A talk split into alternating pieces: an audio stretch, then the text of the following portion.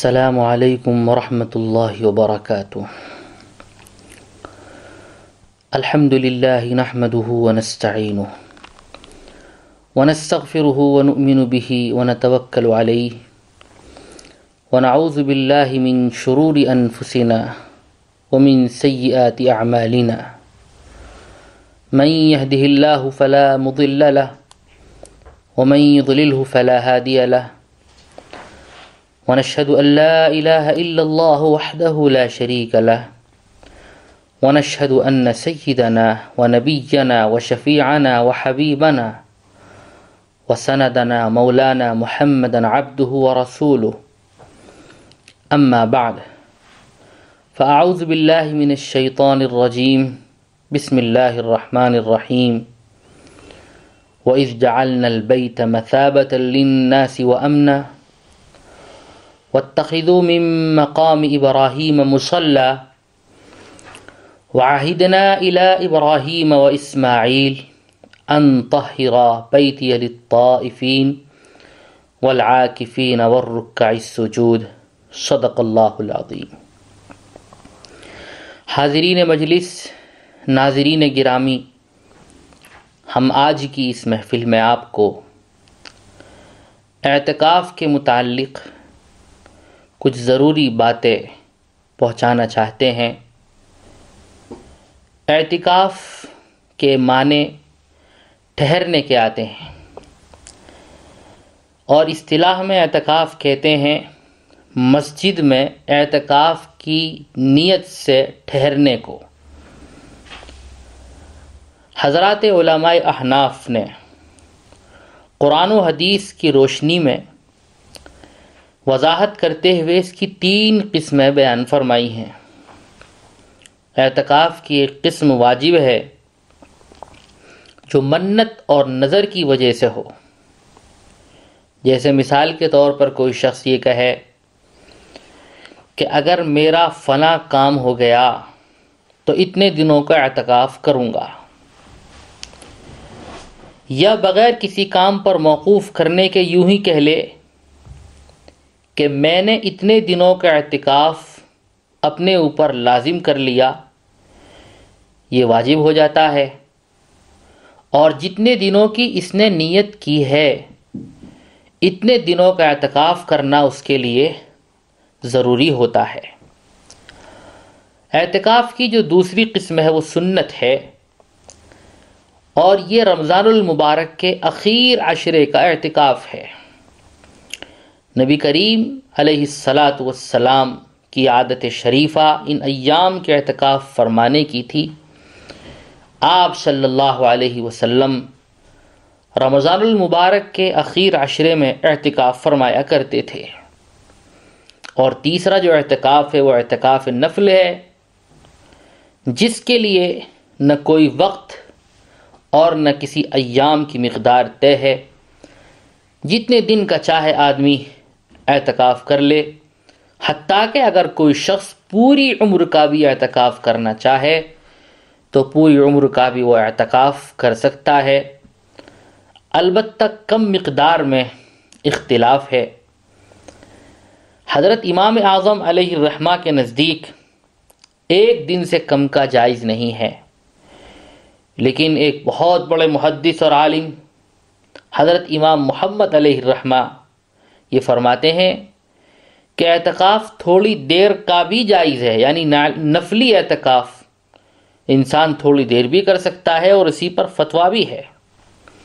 اس لیے مناسب ہے ہر شخص جب بھی مسجد میں داخل ہو تو داخل ہونے کے ساتھ ساتھ اعتکاف کی نیت بھی کر لے۔ جتنی دیر وہ نماز میں مشغول رہے گا، تلاوت میں مشغول رہے گا، ذکر و اذکار میں مشغول رہے گا، اس کو اعتکاف کا ثواب بھی ملتا رہے گا۔ آدمی جیسے ہی مسجد میں داخل ہو، بسم اللہ پڑھے، اور مسجد میں داخل ہونے کی دعا پڑھے دروش شریف پڑھے، بسم اللہ الصلاۃ والسلام علی رسول اللہ اللہ مفتحلی ابواب رحمتی، سیدھے پیر سے داخل ہو، اور دل دل میں اعتکاف کی نیت بھی کر لے کہ اے اللہ، جب تک میں مسجد میں رہوں گا، اعتکاف کی نیت کر رہا ہوں۔ تو جب تک یہ شخص مسجد کے اندر رہے گا، اس کو اعتکاف کا ثواب بھی ملتا رہے گا۔ رمضان المبارک کے مہینے میں اخیر عشرے کا اعتکاف یہ سنت ہے۔ آپ صلی اللہ علیہ وسلم کی عادت شریفہ تھی کہ آپ صلی اللہ علیہ وسلم رمضان المبارک میں اعتکاف فرمایا کرتے تھے۔ معتکف کی مثال اس شخص کی سی ہے کہ کسی کے در پر جا پڑے کہ اتنا میری درخواست قبول نہ ہو۔ میں یہاں سے ٹلنے والا نہیں ہوں، جانے والا نہیں ہوں۔ مجھے درخواست قبول کرنے کے بعد ہی واپس ہونا ہے۔ اعتکاف کرنے والا بھی خدا کے در پر پڑ جاتا ہے۔ اور گویا وہ زبان حال سے یہ کہتا ہے، مولا، مجھے آپ کی بخشش چاہیے، مغفرت چاہیے جب تک آپ کی طرف سے مجھے بخشش اور مغفرت حاصل نہیں ہو جائے گی، میں آپ کے در سے ٹلنے والا نہیں ہوں۔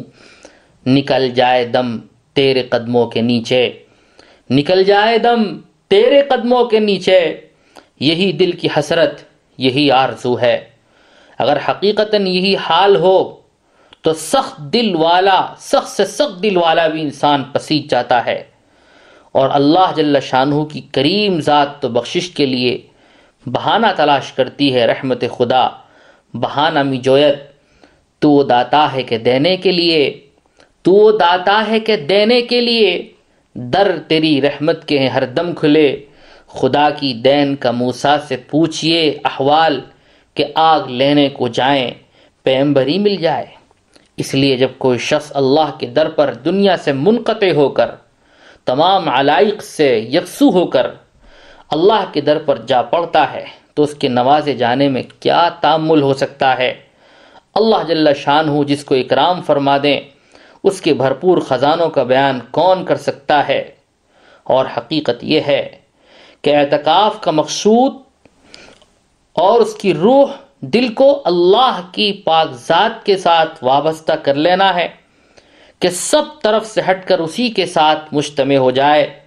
اور ساری مشغولیوں کے بدلے میں اسی کی پاک ذات سے مشغول ہو جائے اور اس کی غیر کی طرف انسان توجہ ہی نہ دے، التفات ہی نہ ہو، دل کو تمام تفکرات سے خالی کر دیا جائے اور اس کے در پر پڑھ کے صرف اسی کو سوچتا رہے، دل ڈھونڈتا ہے پھر وہی فرصت کے رات دن، دل ڈھونڈتا ہے پھر وہی فرصت کے رات دن، بیٹھے رہیں تصور جانا کیے ہوئے۔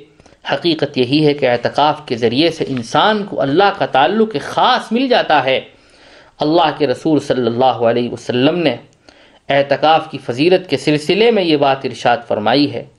آپ صلی اللہ علیہ وسلم نے فرمایا، معتکف کے سلسلے میں ہوا، یعتکف الزنوب ویجرا له من الحسنات کعامل الحسنات كلها آپ صلی اللہ علیہ وسلم نے رشاد فرمایا کہ معتکف گناہوں سے محفوظ رکھتا ہے، معتکف گناہوں سے محفوظ رہتا ہے۔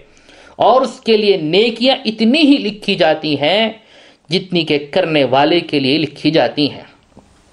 دو مخصوص نفع اعتکاف کے اس حدیث میں ارشاد فرمائے گئے ہیں۔ ایک یہ کہ اعتکاف کی وجہ سے گناہوں سے حفاظت ہو جاتی ہے۔ انسان مسجد میں ہے۔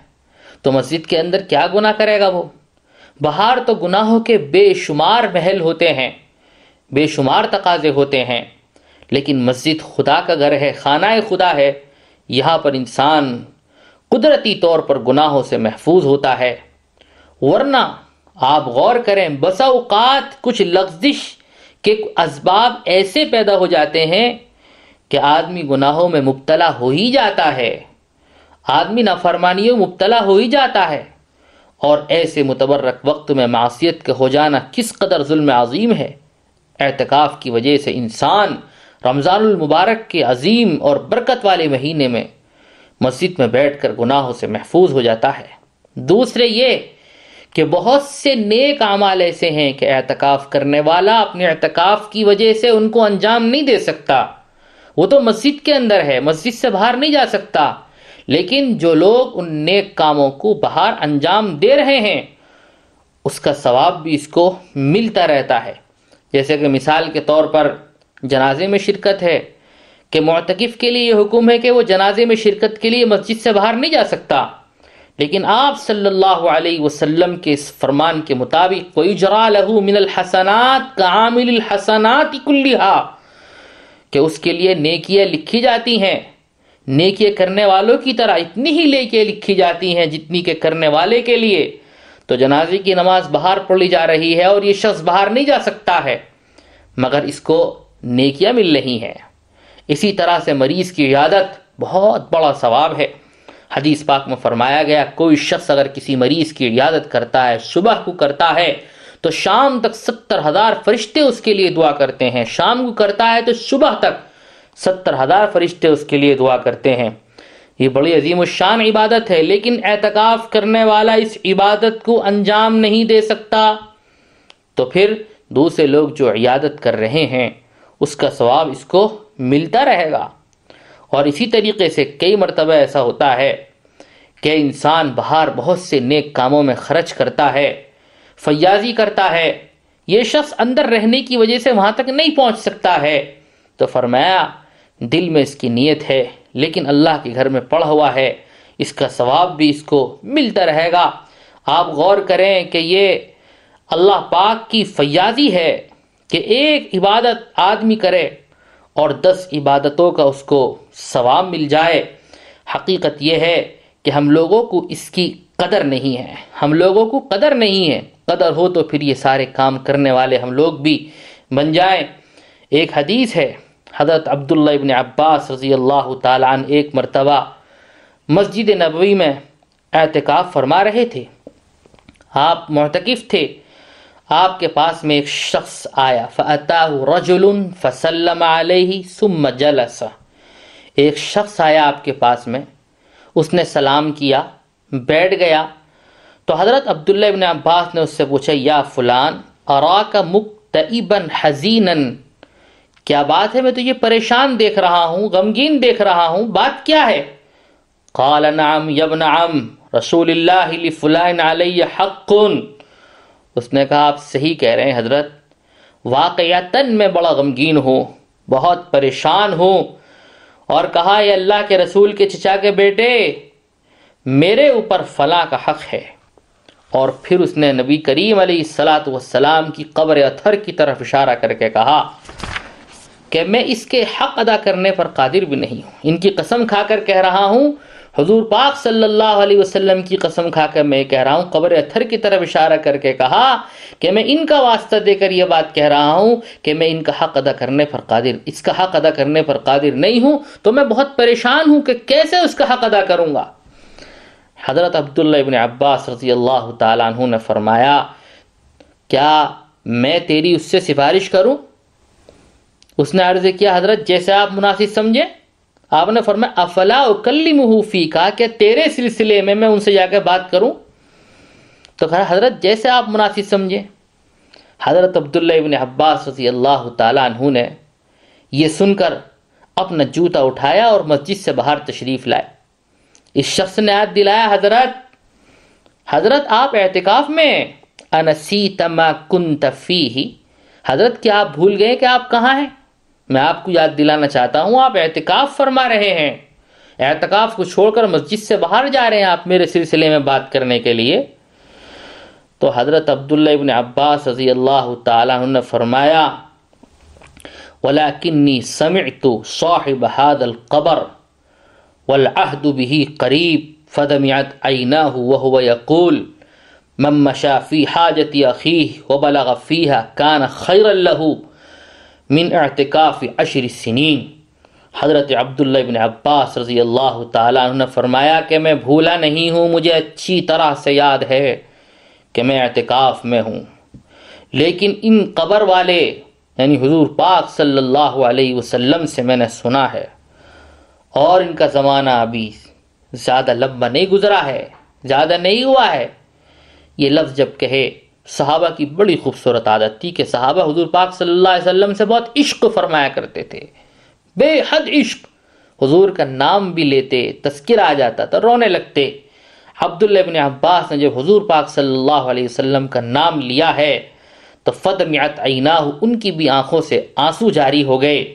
وہ کہنے لگے کہ میں نے ان صاحب قبر سے یعنی حضور پاک صلی اللہ علیہ وسلم سے یہ بات سنی، آپ فرما رہے تھے، جو شخص اپنے بھائی کے کسی کام میں چلے پھرے اور کوشش کرے، اس کے لیے دس برس اعتکاف کا ثواب لکھا جاتا ہے۔ بلکہ فرمایا کہ اس کے لیے دس برس کے اعتکاف سے افضل ہے۔ جو شخص اپنے بھائی کے لیے کوشش کرے، مم مشا فی حاجت وبلغ فیہا جو شخص اپنے بھائی کی حاجت پوری کرنے کے لیے، اس کی ضرورت پوری کرنے کے لیے بھاگ دوڑ کرتا ہے، چلتا پھرتا ہے، اس کا یہ عمل در سال کے اعتکاف سے افضل ہے۔ اور جو شخص ایک دن کا اعتکاف بھی اللہ کی رضا کے واسطے کرتا ہے، تو حق تعالی شان ہو اس کے اور جہنم کے درمیان تین خندقیں آڑ فرما دیتے ہیں، جن کی مسافت آسمان اور زمین کے درمیانی مسافت سے بھی زیادہ چوڑی ہے۔ اور جب ایک دن کے اعتکاف کی یہ فضیلت ہے تو دس برس کے اعتکاف کی کیا کچھ مقدار ہوگی؟ آپ غور فرمائیں، اس حدیث شریف سے دو مضمون اچھی طرح سے معلوم ہو جاتے ہیں۔ اول یہ کہ ایک دن کے اعتکاف کا ثواب یہ ہے کہ حق تعالی شانو اس کے اور جہنم کے درمیان تین خندق حائل فرما دیتے ہیں۔ اور ہر خندق کا حال ایسا ہے، اتنی بڑی خندق ہے جتنا سارا جہان۔ اور ایک دن سے جس قدر زیادہ دنوں کا اعتکاف ہوگا، اتنا ہی زیادہ اجر ہوگا، اتنا ہی زیادہ ثواب بھی ہوگا۔ علامہ شرائی رحمۃ اللہ علیہ نے نبی کریم علیہ السلاۃ والسلام کا ارشاد نقل کیا ہے کہ جو شخص عشرائے رمضان کا اعتکاف کرے، اس کو دو حج اور دو عمروں کا اجر ملتا ہے۔ اور جو شخص مسجد جماعت میں مغرب سے عشاء تک کا اعتکاف کرے کہ نماز اور قرآن کے علاوہ کسی سے بات نہ کرے، تو اللہ پاک اس کے عوض اس کے لیے جنت میں ایک محل تعمیر فرماتے ہیں۔ اور دوسرا مضمون اس حدیث سے بھی معلوم ہوا جو اس سے زیادہ بہت اہم ہے، وہ مسلمانوں کی حاجت روائی ہے۔ مسلمانوں کی ضرورتوں کو پورا کرنا ہے۔ کہ دس برس کے اعتکاف سے افضل ارشاد فرمایا کوئی اگر کسی مسلمان کے بھائی، کسی مسلمان کے کام آتا ہے، اپنے بھائی کے کام آتا ہے۔ اسی وجہ سے حضرت عبداللہ ابن عباس رضی اللہ تعالیٰ عنہ نے اپنے اعتکاف کی پرواہ نہیں فرمائی کہ اس کی تلافی پھر بھی ہو سکتی ہے اور اس کی قضا ممکن ہے۔ اسی وجہ سے اللہ والوں کا کہنا ہے کہ اللہ جل شانو کے ہاں ٹوٹے ہوئے دل کی جتنی قدر ہے۔ اتنی کسی اور چیز کی نہیں ہے۔ یہی وجہ ہے کہ مظلوم کی بد دعا سے احادیث میں بہت ڈرایا گیا ہے۔ حضور پاک صلی اللہ علیہ وسلم جب کسی شخص کو کہیں کا حاکم بنا کر بھیجتے تھے عامل بنا کر بھیجتے تھے تو جہاں آپ صلی اللہ علیہ وسلم اور بہت سی نصیحت ارشاد فرماتے تھے، وہاں پہ ساتھ ساتھ آپ یہ بھی کہتے تھے وَتَّقِ دَعْوَةَ الْمَظْلُومِ وَتَّقِ دَعْوَةَ الْمَظْلُومِ۔ کہ دیکھو مظلوم کی بد دعا سے بچنا، مظلوم کی بد دعا سے بچنا بترس از آہ مظلومہ کہ ہنگامے دعا کردن اجابت از در حق، بہر استقبال می آیت بترس از آہ مظلومہ کہ ہنگامے دعا کردن اجابت از در حق، بہر استقبال می آیت مظلوم کی بد دعا سے ہمیشہ بچنا۔ اس لیے کہ مظلوم اگر کوئی دعا کرتا ہے تو اس کی قبولیت کے لیے آسمانوں کے دروازے ہمیشہ استقبال کے لیے کھلے ہوئے ہوتے ہیں۔ لیکن اس جگہ ایک مسئلے کا خیال رکھنا بھی بہت ضروری ہے کہ کسی مسلمان کی حاجت روائی کے لیے بھی مسجد سے نکلنے سے اعتکاف ٹوٹ جاتا ہے۔ اور اگر اعتکاف واجب ہو تو اس کی قضا واجب ہوتی ہے۔ نبی کریم صلی اللہ علیہ وسلم ضرورت بشری کے علاوہ کسی ضرورت سے بھی مسجد سے باہر تشریف نہیں لاتے تھے۔ حضرت عبداللہ ابن عباس رضی اللہ تعالی عنہ کا یہ اثار کے دوسرے کی وجہ سے آپ نے اپنا اعتکاف توڑ دیا، یہ ایسے ہی لوگوں کے لیے مناسب ہے جو دوسروں کی خاطر خود پیاسے تڑپ تڑپ کر مر جاویں، مگر پانی کا آخری قطرہ اس لیے نہ پئیں کہ دوسرا قریب میں زخمی پاس لیٹا ہوا ہے، وہ اپنے سے مقدم ہے۔ اور یہ بھی ممکن ہے کہ حضرت عبداللہ ابن عباس رضی اللہ تعالیٰ عنہ کا جو اعتکاف ہے، یہ اعتکاف نفلی اعتکاف ہو۔ اس صورت میں تو کوئی اشکال کی بات نہیں ہے۔ بہرحال اعتکاف بڑی عظیم شان عبادت ہے۔ اس کے ذریعے سے اللہ کا قرب خاص مل جاتا ہے۔ اور یہ اعتکاف، یہ سنت سنت ہے اور ایسی سنت ہے کہ بستی میں سے اگر کوئی بھی نہیں کرے گا، تو اس سنت کے چھوٹنے کا وبال پوری بستی پر آئے گا۔ اس لیے بستی میں سے کچھ نہ کچھ لوگوں کو تو ضرور اس اعتکاف میں حصہ لینا چاہیے۔ مرد حضرات مسجد میں اعتکاف کریں۔ یعنی رمضان کے اخیر عشرے کا جو اعتکاف ہے، اس کو میں کہہ رہا ہوں۔ مرد حضرات مسجد کے اندر اعتکاف کریں اور مستورات، خواتین اپنے گھروں کے اندر بھی اعتکاف کر سکتی ہیں کہ گھر میں ایک گوشہ، ایک حصہ یا جس حصے کو نماز کے لیے انہوں نے طے کر رکھا ہے، اسی میں بیٹھ جائیں۔ یکسو ہو کر، اور ان کے لیے تو بڑی آسانی ہے، وہیں بیٹھے بیٹھے یکسوئی کے ساتھ میں وہ عبادت بھی کرتی رہیں، اور گھر کے دیگر جو کام کرنے والیاں ہیں، ان سے وہ کام بھی کروا سکتی ہیں، ہدایت بھی دے سکتی ہیں۔ یہ ان کے حق میں بہت ہی بہترین خدا کی طرف سے عطیہ ہے، اور خدا کے قرب کا ایک وسیلہ اور ذریعہ ہے۔ اللہ مجھے آپ کو ہر ایک کو سمجھ کی اور عمل کی توفیق نصیب فرمائے۔ وآخر دعوانا ان الحمد للہ رب العالمین۔